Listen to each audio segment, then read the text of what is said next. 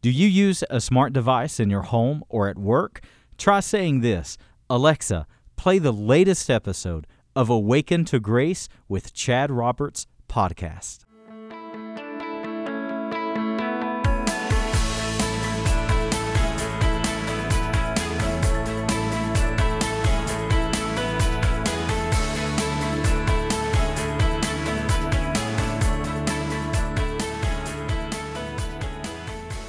I'm so glad you're joining me on today's episode of Awaken to Grace. We are in Matthew chapter 5, verse 41. We're studying only one verse of Scripture today, but I cannot believe how much truth is packed into two short phrases, this one simple verse. You know, the truth that we're going to see today, what I'm calling extra mile thinking or the second mile thinking, the truth that we're going to see today literally has the power to transform your life, to transform your marriage, to transform your work environment, to transform your attitude. Well, I hope that you learn as much as I learned preparing for today's episode. I hope you enjoy Awaken to Grace.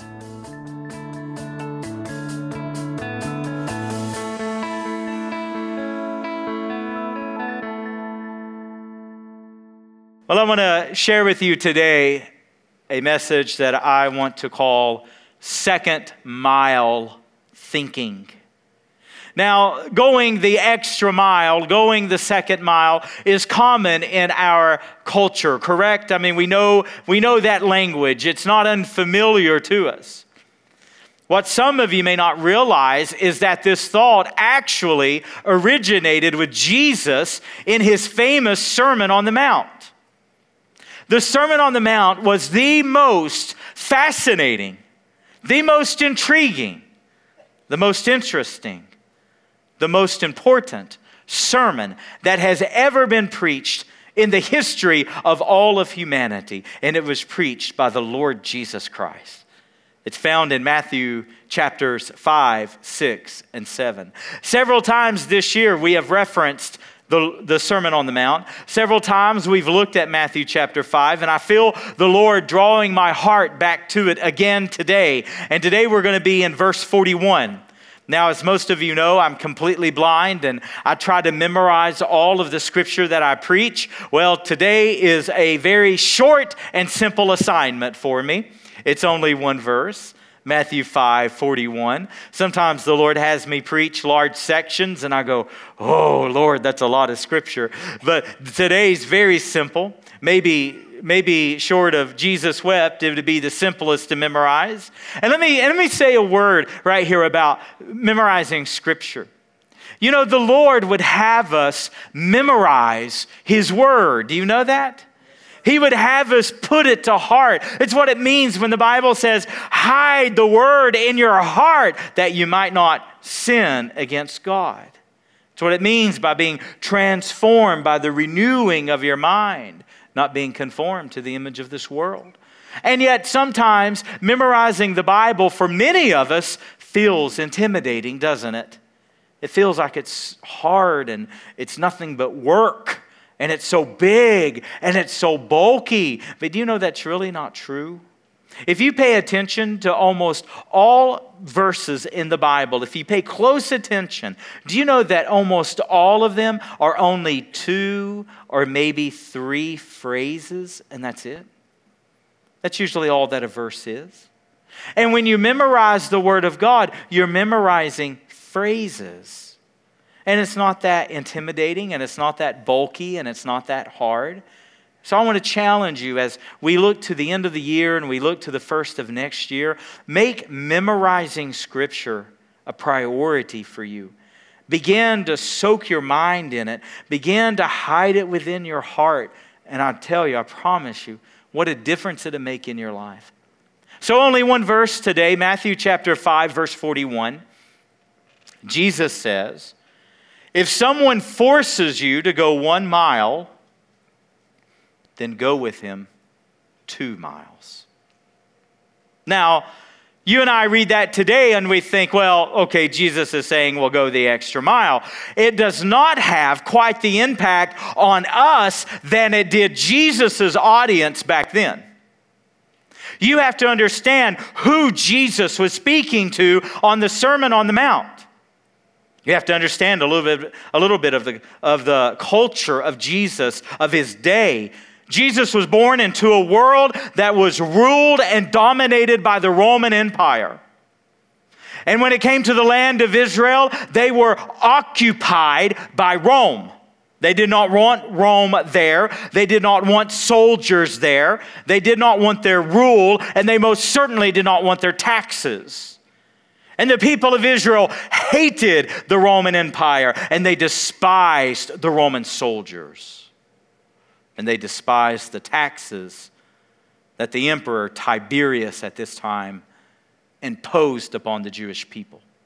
So there was a great deal of hatred there. And as a matter of fact, everybody around Jesus, including his closest followers, they thought that the purpose of the coming of Christ was to establish the kingdom of Israel. Even after Jesus died, after he was buried, and after he raised from the dead, they thought he was going to establish Israel. You see it in Acts chapter 1, but then the Bible says that Jesus spent 40 days after his resurrection, between his resurrection and the day of Pentecost, and Jesus spent 40 days talking to his followers. And you know what he talked about? Didn't talk about church, didn't talk about growth, didn't talk about leadership, didn't talk about financing or budgeting. Do you know what he talked about? the kingdom of God. And do you know that from Acts chapter 1, that's the last time that we see mention of the kingdom of Israel? No, from then on, they got the right perspective. And they understood why Jesus came. They understood why he died and why he rose again. And then from there on, everything is about the kingdom of God. So when Jesus says to a Jewish audience, when Jesus said to them, If someone forces you to go one mile, go two. You have to understand, and I'm going to explain to you why in a moment. You have to understand every Jewish man and every Jewish boy was stunned and shocked. I picture Peter, picture Peter being a big old burly man. I picture him with a big beard and just hairy all over and deep voice and and I picture him looking at Andrew or John and saying, What did he just say? This was shocking. Let me explain to you why. Let me back up even before the time of Christ. Cyrus the Eighth in 500 BC invented, at least they credit him, with inventing the postal system. Did you know that? He's the one who came up with the idea that letters could be carried by couriers and that they could establish mail routes and circulate letters and information. That was 500 years before Christ came to the earth. When the Roman Empire came along shortly before Christ was born, then they also incorporated this idea of a postal service. And what the Roman Empire did is that they established 50,000 roads throughout the vast Roman Empire. And not only did they establish 50,000 roads, but what they would do is they would take stones and they would make what historians call guide markers or guideposts. And every guidepost along roads would tell you where you were. It would also give pertinent information if there were danger, if it was a dangerous or treacherous road. And it would always tell you, among these 50,000 roads, it would always tell you how far, how many miles you were from Rome itself. Thus the saying, all roads lead to Rome. This is the world that Jesus was born into. And what they did, along with these roads and these routes and these guideposts, well, what became law in the Roman Empire was that soldiers were all over the Roman Empire, and the soldiers that were stationed in Israel, particularly to the audience of Jesus, it was Roman law, not Jewish law, but Roman law, that if a soldier told you to carry his bag, and a Roman soldier's backpack was not unlike our military today. I asked Brett Tucker, who served overseas in the Middle East, this morning. I said, Brett, how heavy was your backpack when you served in the military? He said, probably about 50 pounds. The average Roman soldier backpack weighed 66 pounds. And it was Roman law that if a soldier summoned you, if he said, Carry my bag, you had to take that burden on your back, and by law, you had to carry it one Roman mile, which was about a thousand paces. A little shorter than our mile today, but nonetheless a mile. And so it was very common in the day of Jesus that all over the little towns and all over the little villages, you would often see stakes in the ground. And do you know what the stakes were there for? Young Jewish boys and men would count out a thousand paces either direction from their home. And they knew that when a Roman soldier said, Carry my bag, they would carry it to that stake and not a step further. It was despised it was expected. It was a burden. It was law that you had to carry that heavy, nearly 70 pound bag for one mile.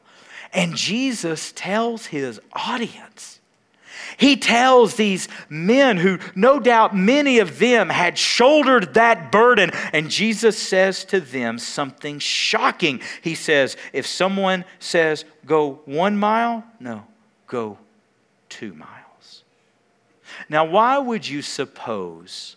that in the most important sermon ever preached in the history of mankind, why would you think Jesus would tell us this? These are called the retaliatory verses. If you skip up a, two or three verses above, it will say, If someone strikes you on the cheek, turn to the right and let them strike the other one. Whew. Why would you say that, Jesus? If someone sues you for your outer garment, well, then give them your inner garment. If someone forces you to go one mile, go with them too. Why would Jesus want to teach us this? Is Jesus saying to just appease people? Is he saying just be weak? I, wouldn't mind to see Jesus teach us to a redneck audience, right? I wonder what they would say. What's Jesus saying? That we're to be weak people and just let people take advantage of you? Let people walk all over you and just appease them?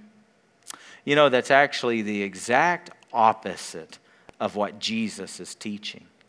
What I want to talk to you today about is second mile thinking.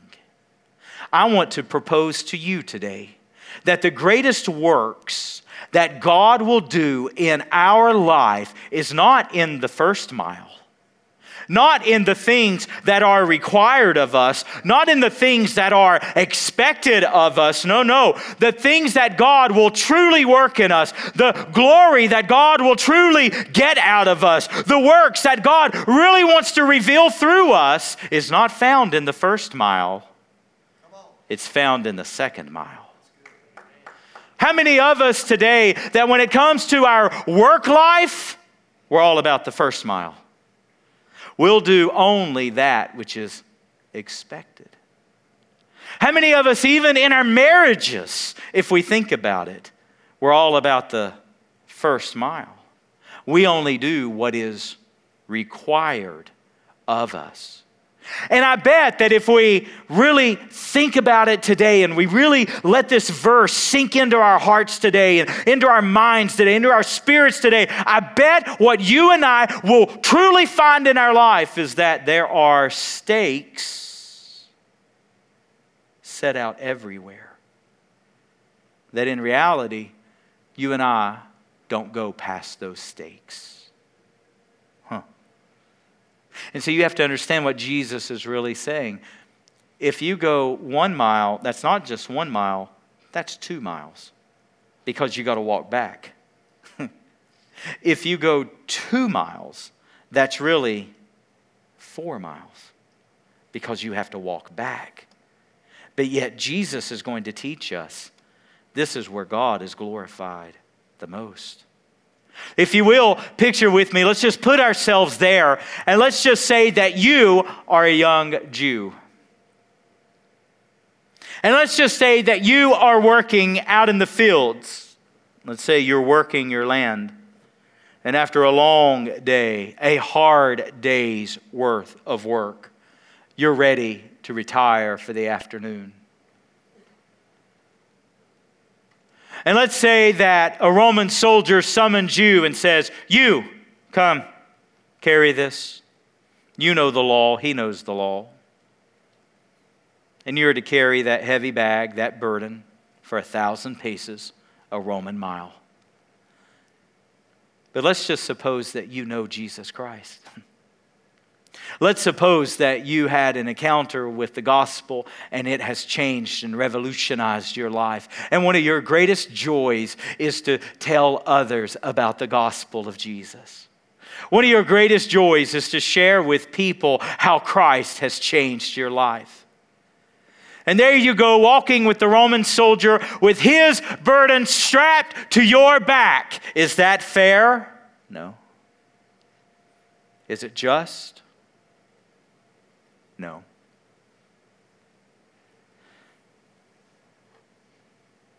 And there in the distance, you see the stake in the ground, and he sees the stake in the ground. And you both know what that means. You'll not take one step past that stake, and he knows that. And you come to the stake, and while he's ready for you to hand over the 70 pound bag, you say, Let's keep going. What in the world would that soldier think? What would that soldier say to you? Why would you do this? And perhaps on the first mile, you talked a little, you chatted. Where are you from? What's your family like? What's Rome like? Where all have you traveled to? What wars have you fought? But let me tell you, you walk past that stake into that second mile, and guess what? That soldier's going to want to hear what you have to say. Why would you do this? Why would you go this extra length? And that's where you would have such an opportunity to say, Well, I follow what's called the gospel. And the gospel teaches me, Jesus teaches me to not go one mile, but go two because that's what Christ's followers do. And there along the way, you share the gospel with that Roman soldier. Let me tell you what I want to do when I get to heaven. One of the things that I want to do throughout eternity is I want to find out how many soldiers, how many Roman soldiers there are in heaven because of the second mile. I want to know how many people came to Christ during those conversations because Jesus taught don't just go the first mile, go the second mile. And do you realize, my friends, that you and I have the same opportunity today? How many people could you attract to Jesus Christ? How many people could you attract to the gospel if you changed the way you thought, you changed the way you lived, and you didn't just do the bare minimum? You didn't do only what is required, but no, you began to do the second mile in your life. And instead of resenting people that put their burdens on you or resenting people that put wrong expectations on you, what if you changed your attitude and began to go the second mile with those people? Could it be that God would begin to do a new level of work in our lives if we began to go the second mile? God has challenged me with this this week. I, I, I, and, I, and I've asked the Lord, God, help me, show me. How do I, how do I begin to live this second mile? How do I begin to think the second mile? And you know what the Lord told me? Boy, the Lord wore me out this week. We finished the 9 a.m. service, and a lady came up to me and said, Well, that's an attitude adjustment I'm going to have to have. I said, I've had it all week. the Lord's worn me out all week. You know what the Lord told me? You want to begin to think second mile thinking? You want to begin to live second mile living? Then change your attitude. Let me tell you, to change your attitude is no easy task, is it? Can somebody say amen? amen. Well, let me say, for other people to change their attitudes, no easy task. Can you say amen? but you know it can be done. And you know what the Lord began to show me? Chad, you know why your attitude can change? Because if any man is in Christ, he is a new creation. Old things have passed away, and behold, all things have become new. And the Lord began to ask me, Chad, do you believe I've changed your nature? Oh, yes. Oh, God, yes, you have. Well, Chad, if I can change your nature, can I not change your attitude? What a small thing for me to do to change a person's nature. Let me tell you, I can change their attitude just as well. Amen. So don't sit there and say, well, this is how my parents were and it's how I am. No. Well, this is how I grew up. No. Well, it's just how I'm wired. No. You're a new creation. Live like you're a new creation. Let your attitude reflect that you're a new creation. And submit, in all of our submitting to the Lord, submit your attitude to the Lord. And listen, I think if we will go down this path, if we will begin to walk this path of God, I submit my attitude to you, do you know what we'll find? I think we'll find stakes everywhere. Stakes that we were not willing to go one step further. Mm-mm. That doesn't glorify God, my friends. It doesn't glorify God when you just do the bare minimum, when you just do what is expected, when you simply do what is required. No, it's the second mile that most glorifies God. So, can you change your attitude? Yes. I began to think about the scripture be transformed by the renewing of your mind. Romans chapter 12, verse 2. Do you, do you know how wonderful that word transformed there is? it literally means it's where we get our English word metamorphosis, which is the transformation of a lowly, earthbound, furry, ugly caterpillar into a majestic, beautiful, heaven bound butterfly. What a transformation! Amen. And when the Bible says, be transformed by the renewing of your mind, you know what it's speaking of there? It's speaking of metamorphosis. The fact that God will transform you out of an ugly, hairy caterpillar into a beautiful butterfly. Can you picture God doing that to your attitude today? How many spouses are just going, Amen, my spouse needs to hear this? How many of us are thinking of other people right now and going, Oh, I hope they're watching online? No, no, no, no, no, no, no. What about you today? What about me today? What in my attitude? What is it in your attitude that needs to change. Let me tell you what will carry you further in life than anything else when it comes to attitude an attitude of gratitude. Amen. They sang that wonderful song in the 9 a.m. service Give thanks with a grateful heart. Give thanks to the Holy One who has given Jesus Christ, his Son. Amen. An attitude of gratitude will change your life like nothing else. And you know what you'll find? Instead of resenting difficult people, instead of resenting people that dump things on you, instead of resenting coworkers and family members and other people who perhaps put their expectations on you, well, you know what? No, you'll, you'll begin to gain a different attitude, a different perspective. And instead of going the one mile that's required, you'll begin to go two miles.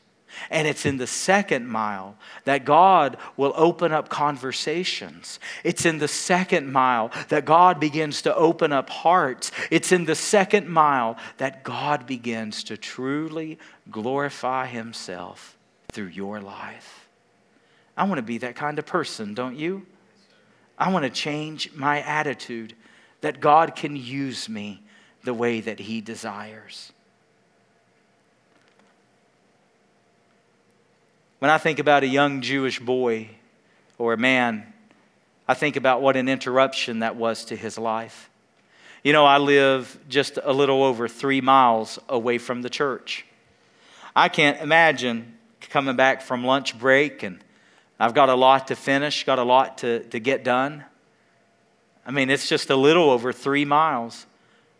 And I can't imagine somebody coming up to me and saying, Hey, Chad, uh, I need you to walk to your house. I'd be like, I can't. Number one, physically, I don't think I can do that. Isn't that sad? Isn't that awful? Anyways, I won't go there. But I would say, I don't have time for what, what an interruption into my day that would be. What an interruption into my life. And you know what I think God is saying to us? No, see, when you have second mile thinking, God turns interruptions into invitations for Jesus Christ. He'll take the interruptions that seem like such an inconvenience, that seems like such an annoyance to you, and He'll turn them into invitations. He'll turn them into talking to people about the gospel and about Jesus. And see, if you're somebody that you find joy in talking to people about Jesus, let me tell you, there's no greater invitation to do it than in the second mile. So, what opportunities are ahead of you? Where can you take advantage of this? Some of you work in a difficult work environment. Some of you work in an environment where everything that falls through the cracks lands on you. Some of you work in an environment where your boss has unrealistic expectations. Some of you work in an environment that's tense and a lot of friction. Let me tell you what will help you the most have second mile thinking. Some of you employ people and you employ difficult people and you have strains working with people. Let me tell you the best way to serve them second mile thinking. Some of you right now, your marriage is just in a difficult place and you don't know how to get out of it. Some of you are just in you're in a place where you're questioning if things don't change, will we survive? Let me tell you what will help you second mile thinking. What would you do different for your spouse this week if you actually entered into second mile thinking and living? How would you act different around your house? How would things be different if, if you were about second mile thinking? Listen, my friends, these are things, we're not just talking about spiritual church matters. I'm, this is practical. This is where the rubber meets the road. This is where you can take the Word of God and make it as literal and practical as the way you treat your spouse. As the way you interact with your coworkers, as the way that you treat your boss or you treat your employees. This is as real as it gets in the Word of God. And I want to take advantage of it. See, this scripture, this one verse teaches me I can take the obligations of my life. And do we not have many obligations? We do, don't we? All of us, many responsibilities. And we can take those many obligations and we can turn them into opportunities. It's the second mile thinking. And see, some, some would read this and they would say, well, this is appeasement and it's weakness. No, it's actually, it's actually quite the opposite. And if you can come into a place where you're not looking at people as though they're taking advantage of you, you're not looking at people as though they're throwing their expectations on you. No, you look at people as, no, this is an opportunity to show Jesus to them. So let me ask you a question today. Could it be that God has you in the life of a difficult person so you can show them more of the love of God? Second mile thinking would say yes. Could it be that God has you in a very difficult circumstance so that people would see Jesus in you more clearly? Second mile thinking would say yes. Could it be that God has you in a very difficult circumstance today so that Jesus is more perfectly formed in you? Second mile thinking would say, absolutely yes. Don't despise the opportunities to go the second mile. So while you and I may not have soldiers today telling us to carry their bags for the second mile, we still have challenges. We still have people who treat us poorly. We still have people who expect too much out of us. We still have people who would try to steal from us and try to take from us. Jesus teaches us in this chapter how to treat such people. I encountered this like never before back in 2009. Before I lost eyesight, I traveled a great deal in missions. I've been to about 40 countries sharing the gospel. And out of all of my travels, through all the countries I've been through, I had never been robbed, never had anything stolen until my third or fourth time in Tijuana. And Sadie and I hadn't been married but maybe a year she was pregnant with Piper. She was, she was actually about six months pregnant with Piper. I, you'll understand why I laugh in just a minute. Um, and remember, you're on my side on this story, okay? Don't forget that. and I have a group there from the church. We probably have about 15 with us. And we decide to eat at a taco stand, delicious taco stand. And we were probably no more than 15 feet away from the van and thieves popped the lock on the van and stole my satchel. Well, you know what was inside my satchel? It had my very nice laptop. It had a couple of my favorite books that I had brought to read. It had my absolute favorite Bible. It had $1,500 for ministry money. We were going to buy beans and rice and distribute to the poor and it had Sadie's passport. well, you can imagine I'm tired. I hadn't slept. I was up all night the night before. We had traveled all night and I hadn't slept, and this was dinner time, real late in the evening. And, uh, and now my, my bag has been stolen. The only time anywhere in the world anything had ever been stolen. And it not like I was just by myself, I was responsible for 15 other people. And my wife's passport was in there. And she's six months pregnant. To which I told her, I said, honey, if they won't let you across the border, I promise you, the church will support you as a missionary. We'll send you money every month. She didn't think it was near as funny as I did. I thought it was hilarious. well, to let her get across the border, we had to go to the police station. If you're ever in Tijuana at midnight, you should go to the police station. It is a happening place, I tell you. So we go to the police station at midnight to fill out the, the lost, you know, the stolen report, whatever. And I'm so mad, right? I'm going, this is a waste of time. They're already in San Diego spending that $1,500 and I'm mad and I'm agitated and I'm irritated and I've had no sleep and I'm just mad. And by the time we leave the police station with a police report that's not going to do us any good, so I thought, think, I, we're headed back to the orphanage and it's 1 a.m. and we're driving and the Holy Spirit speaks to me and stuns me.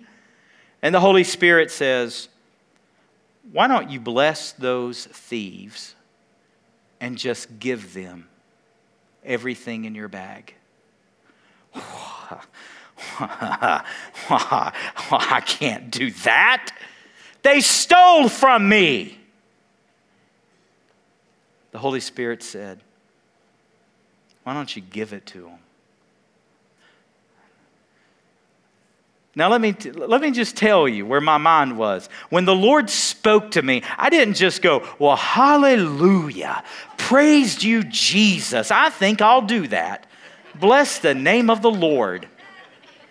It made me more mad. You want me to give these thieves? I couldn't fathom it. I wonder if it's a little bit how the audience of Jesus felt when he said, If you're forced to go one, go two. And I said, But God, they stole from me. And God said, Not really. God said, Think about it, Chad. Everything in that bag was mine, it was gospel. That laptop you own, what do you do with it? You do church work with it. Those books you love, it's gospel. That Bible you love, it's gospel. That $1,500 in there was ministry money, it wasn't yours. You're no more than a steward, Chad. The Lord said, Those are my things, and I want you to give it to them. Huh. It was a long ride to the orphanage, and I had a lot of time to wrestle with the Lord. But by the time we got there, I agreed with the Lord. And I was able, with my heart of hearts, I was able to say, Lord, I bless those thieves. And I give them every single item in that bag, including the bag. It's theirs. Bless them with it. And you know what? It didn't stop there.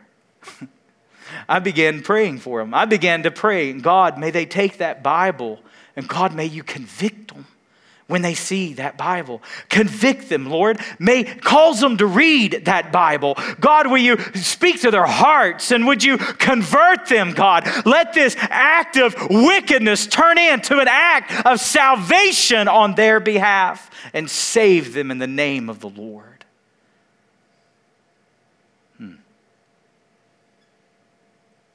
It's second mile thinking. It's second mile living. See, someone cannot steal from you what you're willing to give away. And see, this is the point of what Jesus is saying. If someone strikes you, turn to the right and let them strike you again. If someone sues you, give them what you have. Why would Jesus teach such crazy things. Do you know why? Is because Jesus is teaching us to live for the glory of God and not for ourselves. To make a long story short, I ended up, because I was only in Tijuana, I was close to the border. Can you believe this? My homeowner's insurance covered every bit of it, even the $1,500 stolen. Can you believe that? My homeowner's insurance covered me because I was like within 100 miles of the U.S. border. Craziness. But see, that's not the point. The point is, I was able to win that war. I was able to win that battle because I let that stuff go. I didn't, I didn't put a stake in the ground and say, I won't go past this stake. No. I released it in Jesus' name. What do you need to let go of today? What do you need to release today? How has someone hurt you that you need to let it go? let it go.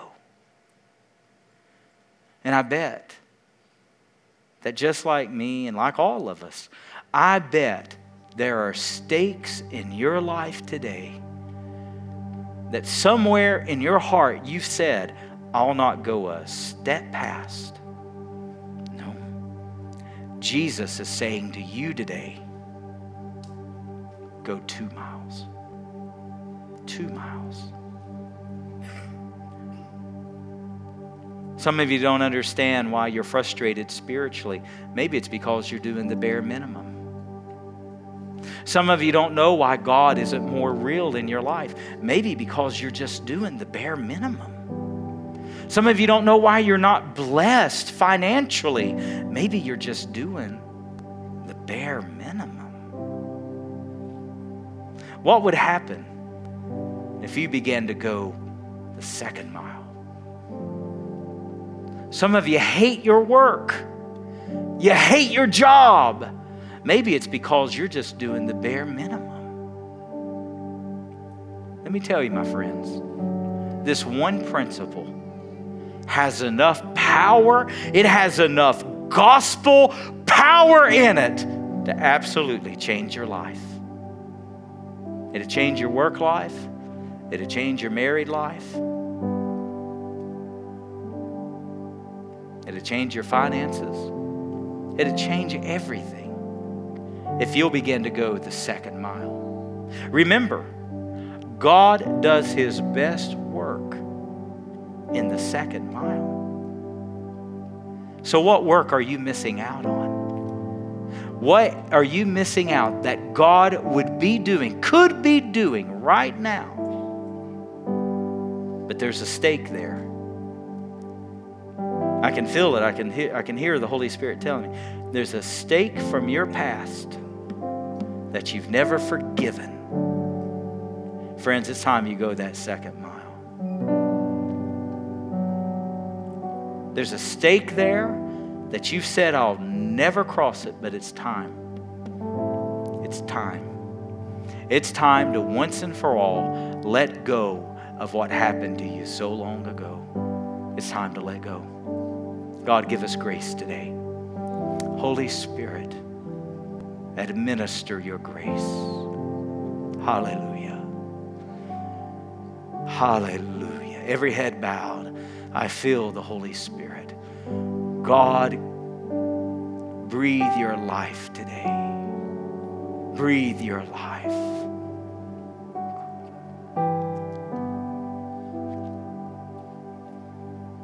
Breathe forgiveness. Hallelujah. Hallelujah.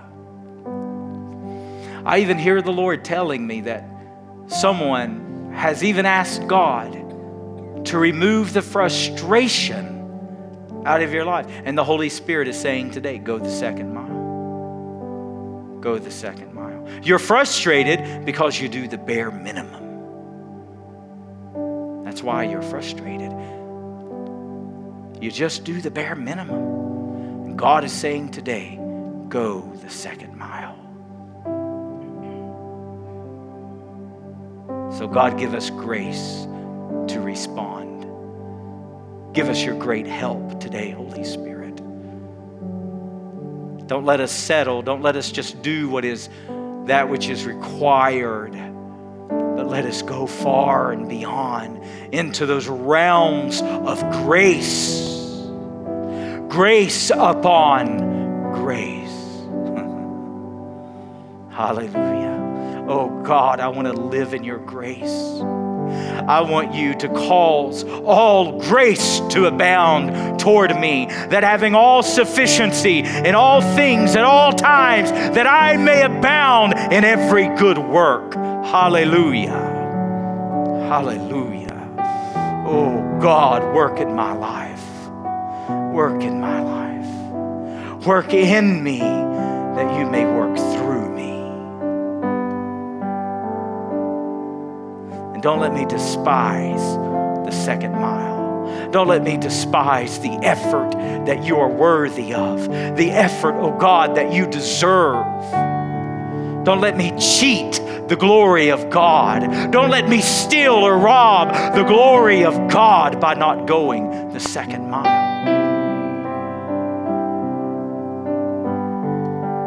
Establish these things in us. That every day be lived to the glory of God. That our marriages would mirror the great glory of God. That our work lives would be satisfying and fulfilling because we glorify Jesus. That our spiritual lives are rich and meaningful and deep because we glorify the Lord Jesus Christ. That our friendships are meaningful, rich, and deep. So, for all of us, Lord, that do what's required, take us the next steps and let us go beyond.